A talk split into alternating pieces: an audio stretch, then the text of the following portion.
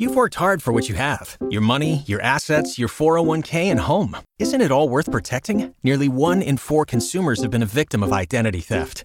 Lifelock Ultimate Plus helps protect your finances with up to $3 million in reimbursement. LifeLock alerts you to identity threats you might miss, and if your identity is stolen, your dedicated U.S.-based restoration specialist will work to fix it. Let LifeLock help protect what you've worked so hard for. Save 25% off your first year on LifeLock Ultimate Plus at lifeLock.com/slash-aware. Terms apply. There should be another great weekend of football. Todd Fuhrman from the Bet the Board podcast. Time to talk a little money people fall in love with teams on the way they look in a non-conference schedule. I don't think there is enough wiggle room for me to get involved with this game going under the total early. Uh, and remember, it's a marathon, not a sprint. Todd Fuhrman of the Bet the Board podcast joins us as he does each and every Thursday in the four o'clock hour to look ahead to the games. And Todd, I'm getting very sad because there are only four games this weekend, two games next weekend and then one after that. We just there's just not very many football games left, and I'm getting very depressed.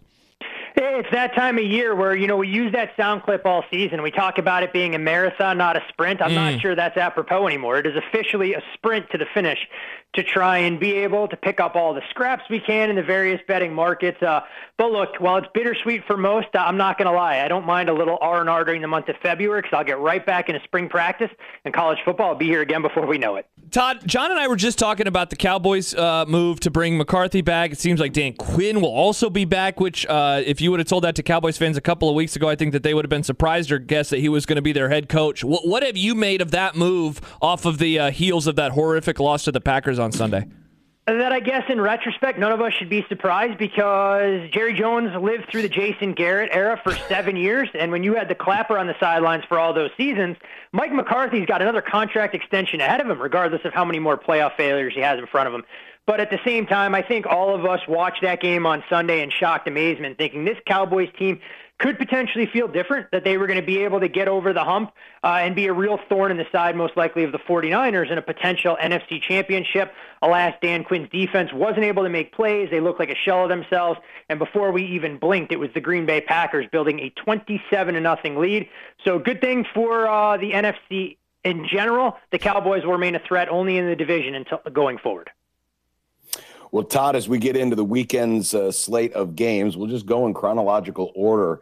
Speaking of the state of Texas, the Houston Texans, after that big win over Cleveland, now traveled to Baltimore. But when I look at the line here, Todd, it's sitting at nine and a half uh, on the FanDuel Sportsbook, promo code 1620, uh, with the Baltimore Ravens. That total is only about 43 and a half is is is there something here that makes you a little nervous about this? Because that would put the Texans in a team total range at about 16 17 points I think the Texans are going to have their hands full to try and replicate the offensive explosion we saw last week at the hands of the Cleveland Browns. If they didn't already have the attention of the Baltimore Ravens, that uh, undoubtedly gets this team locked in. The Ravens have had to hear about a lot of their playoff failures in the past, most notably 2019, where they lost outright as a double-digit favorite to the Tennessee Titans. You look at the Ravens, there's some poor injury news uh, on that front earlier today. Marlon Humphrey officially ruled out. So the secondary becomes a little bit more of a question mark. But at the same time, you look at the Texans roster, and aside from Nico Collins, not to diminish the accomplishments of the other skill position players, there isn't a game breaker that really scares you. So if the Ravens are able to neutralize Brevin Jordan and Dalton Schultz at the tight end position, I'm not sure where Houston goes to try and hit some of the explosives that were integral in their win last week. This is a big number for a reason. It's a little bit of buyer beware.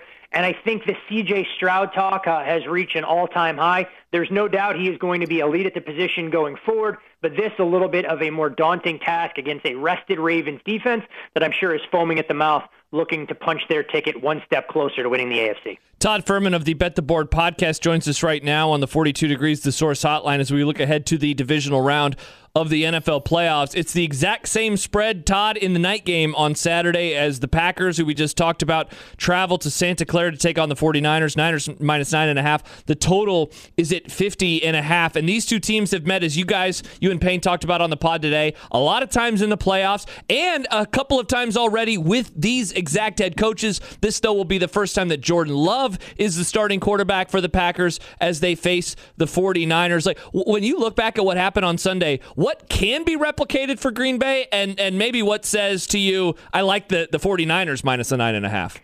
Well, what has to be replicated, in my opinion, is a commitment to the ground game. Aaron Jones needs to be an integral part to show a little bit of balance for Green Bay because the 49ers will have a ferocious pass rush if Green Bay puts themselves behind the down and distance and they consistently see themselves in third intermediate, third and longs.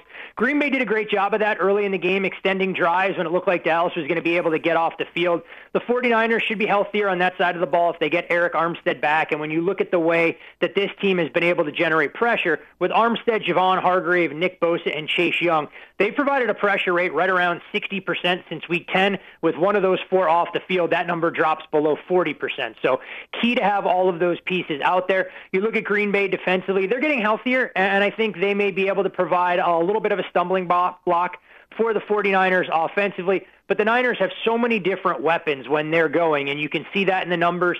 A team that's 18 and one when they have their big four out there on the field, the lone blemish on their resume, coming against the Baltimore Ravens on Christmas night. So when I look here, I can understand why the Packers have taken a little bit of money. That would be my lean, but something tells me that it's not always uh, as easy as it seems. And grabbing Green Bay plus all those generous points, you may find yourself deep into the fourth quarter, hoping that the back door swings open for you to come crashing through it. I'm curious, Todd, do you see any potential player props in a game like this? Christian McCaffrey right now is rushing number is at 89 and a half. Aaron Jones, who had the big game last week in Dallas at 68 and a half. And when you look at the passing yards, Purdy is sitting at 263 and a half, Jordan Love at 246 and a half. Is there any numbers in this game individually player props that might look inviting? The Purdy number is interesting, and when I look at that uh, some of the markets that FanDuel offers. Longest completion would be mildly intriguing for me with Purdy because I think he's going to put his receivers in a position to be able to have the run after the catch that they've been so phenomenal at doing all season long. And when we look at Kyle Shanahan, not afraid to entrust the offense's execution to Brock Purdy. This won't be a game manager situation like we saw in previous postseasons with Jimmy Garoppolo. I think it's grip it and rip it, try and attack Green Bay where they're most vulnerable. Uh, and you're going to want to monitor the injury report from now until kickoff on Saturday. Uh, the reports out of uh, Green Bay that Jaire Alexander going to try and give it a go, but nothing uh, definitive that he will be out there and available. If he falls off, everybody else forced to take on a little bit of a bigger role, and I think it'll create a path for the 49ers to have a few more explosive plays in their arsenal. The one player that I might look at for Green Bay on the offensive side was one that didn't have a single catch last week, but the player that was their leading receiver all year. I think this is where they try and do everything they can to get Jayden Reed a little bit more involved in the offense. The 49ers will no doubt make taking Romeo Doubs away, knowing how prolific he was against the Dallas Cowboys last week. Todd Fuhrman, Bet the Board podcast, joins us right now on Unsportsmanlike Conduct. Todd, moving to Sunday, Lions at home, minus six and a half versus the Bucks in the early game. I-, I thought that the breakdown of this one was really interesting, especially what you guys had to say at the end, where you were hoping for Philadelphia because then you could have had a much shorter number and you would have liked the Lions. It seems like this six and a half points, the total is at 48 and a half, but it seems like the the side certainly is the, the right spot here. Yeah, FanDuel earlier uh, before we saw the game take place on Monday night had hung this game Detroit minus three even. I would have been thrilled to lay that short price against Philadelphia, knowing that Detroit's strengths offensively would have matched up exceptionally well against the beleaguered Eagles defense. But as we saw, the Eagles had one step on the flight to Cancun, uh, and clearly they made sure they finished the job on Monday night with a lackluster defensive effort in their regular or in their season finale. You look at Detroit, you do wonder if they're able to run it back with the same level of emotion and focus that we saw in the first half against the Rams. But impossible to ignore that for as explosive as Detroit was in the first 30 minutes, they only mustered three points against the Rams defense. As Sean McVay kind of hoped that Jared Goff would give them the costly turnover uh, and maybe lead to the Rams escaping with a modest upset as a three, three and a half point underdog. I look at this game and I think Baker Mayfield and company are going to have the opportunity to exploit a Lions secondary that's been vulnerable to the deep ball. And Tampa showed a little bit more distribution, getting not just Mike Evans and Godwin involved, but Cade Otton playing a big role, David Moore, Trey Palmer. And I think that gives Detroit a little bit more to think about when looking at how to try and slow down the Tampa Bay Buccaneers in this particular spot was asked earlier today, guys, by uh, a radio host in Oklahoma City how I would rank the eight quarterbacks that are going into the divisional weekend, and I kind of said tongue in cheek that we're going to see number seven and number eight in one game between Tampa and Detroit. And I'm not so sure I wouldn't take Baker Mayfield in a game of this magnitude to get me to the window more so than Jared Goff. Be very careful what you say. We're talking about two former Rams here in one games for us. And Baker Mayfield it's a, and a very Jared good Goff. point. Baker Mayfield uh, had a much shorter tenure and wasn't cast aside nearly as fast uh, as Jared Goff was. So I think if you had That's Sean McVay point. rank these quarterbacks, he may put Baker on a tier slightly above the former number one pick in the draft and Jared Goff, who, to his credit, did end a 10 plus year playoff drought uh, looking for a victory as a member of that Rams franchise. Absolutely. Uh, Todd, now we get to the game of the weekend. Chiefs Bills, the big rematch from, of course, the Kadarius Toney mistake uh, that basically allowed Buffalo to have this as a home game. I'm on the road right now with the Creighton Blue Jays. Mitch Ballock, who's one of our GAs, is a big Chiefs fan. And we've had this ongoing bit for the last two days where he just looks at me and he starts shaking his right hand to indicate that Josh Allen against Patrick Mahomes, it doesn't matter where the game's played, he's going to be nervous. He's going to be he's going to be scared. Those are the two point favorites at at home. Does Patrick Mahomes make Josh Allen's hand shake a little bit, especially that Chiefs defense? Does that make Josh Allen's hand shake a little bit? Uh, there's always a little bit of nerves, I'm sure, for Buffalo fans when these two teams get together. And let's only hope, uh, for the sake of any Bills fans out there, that Josh Allen's completion percentage is slightly higher than what we saw the Blue Jays shoot from the floor yesterday uh, in the loss to UConn. Oh, When we look at a game like this, we know there's a high level of familiarity between these two franchises, the two winningest teams in the AFC if we go back to 2020, and it's only the second time that we've seen non-divisional foes meet seven times in a four-year span, something that Tom Brady and Peyton Manning did from 2003 to 2006. But this Chiefs offense isn't anywhere close to what it's been in the past. And I think we saw a little bit of that last week where it was Isaiah Pacheco, Travis Kelce, and Rashee Rice getting 70% of the offensive touches in their win against the Miami Dolphins. Andy Reid leaned on the same personnel packages that I think he'll carry through to this spot. But if Kansas City's defense raises their level of play, they can force Josh Allen into a poor decision and an ill-timed turnover. It may create a path to success. Guys, this is all about the number. You're going to see an appetite from professionals at three on the Chiefs. You've seen them laying prices a shade shorter at two and a half. Uh, and for me, I think the best angle to try and attack might be looking at Buffalo's team total under 24 and a half. I know you have to lay a price, knowing that there are a couple paths that the Bills could win and cover this game, but still not break that three score plus threshold. Todd Fuhrman of the Bet the Board podcast joins us on Thursdays during the NFL and college football seasons. And sadly, those things are coming to an end very, very soon with those four games this weekend. And if you want deep dives into all four, check out the Bet the Board podcast listened earlier today. There is some really, really good stuff in there. Todd, as always, we appreciate the time. Thank you so much for joining us. Happy wagering this weekend. Always a pleasure, and rest assured, Blue Jays fans, the only reason I can cast aspersions that way towards Creighton is I grew up a DePaul Blue Demons fan, Ooh. and little to say as the Demons sit at 3 Oh. and 14, fresh off nearly a 40-point loss at the hands of Providence. I don't have much in the way of rooting interest for some of the local teams I grew up on when it comes to Big East basketball. I had no idea DePaul fans still existed. Having gone to many I- games in the trust me, if arena, look at I've the never seen for the home games. I don't think they really do. I mean, I I remember the heydays back in the early '90s and even the '80s when I was a little bit too young, where my old man had season tickets watching Terry Cummings and Mark Aguirre uh, and Ray Meyer actually put a competent, productive basketball team out there. If there was relegation, I'm pretty sure that there were most low major leagues in Division One college basketball that still would want no part of rolling out the red carpet and welcoming DePaul. Yeah, DePaul was on WGN. I used to be able to watch the games in Nebraska. I mean, they were a big deal back in the day. Hmm. And now they're a big deal when they roll up on everybody's schedule because it's a guaranteed 25 point victory more often than not. It certainly is. That's a reminder, friends, that next Friday will be our Pink Out game celebration at Hope Lodge. And the next day, of course, the Pink Out game is against. DePaul. Football. They're like homecoming games, Todd, in football. Hey, it's just like scheduling homecoming games. I can only hope for Creighton fans uh, that this particular game works out better than the way Auburn fans felt about bringing New Mexico State into Jordan Hare. But uh, I'm not sure DePaul has a Herculean effort in them whatsoever. But, gentlemen, always a pleasure. Best of luck at the wagering weekend. Uh, and hopefully the gambling gods smile kindly upon us all. Thank you, Todd. Have a good weekend. Be good, boys. Todd Fuhrman joining us on the 42 Degrees The Source hotline. Uh, I just got a text from My wife. Is it about the weather? Yes, it's a screenshot. Yes, of the Uh, of this the- new term. snow squall. What is this, John? What is a snow squall?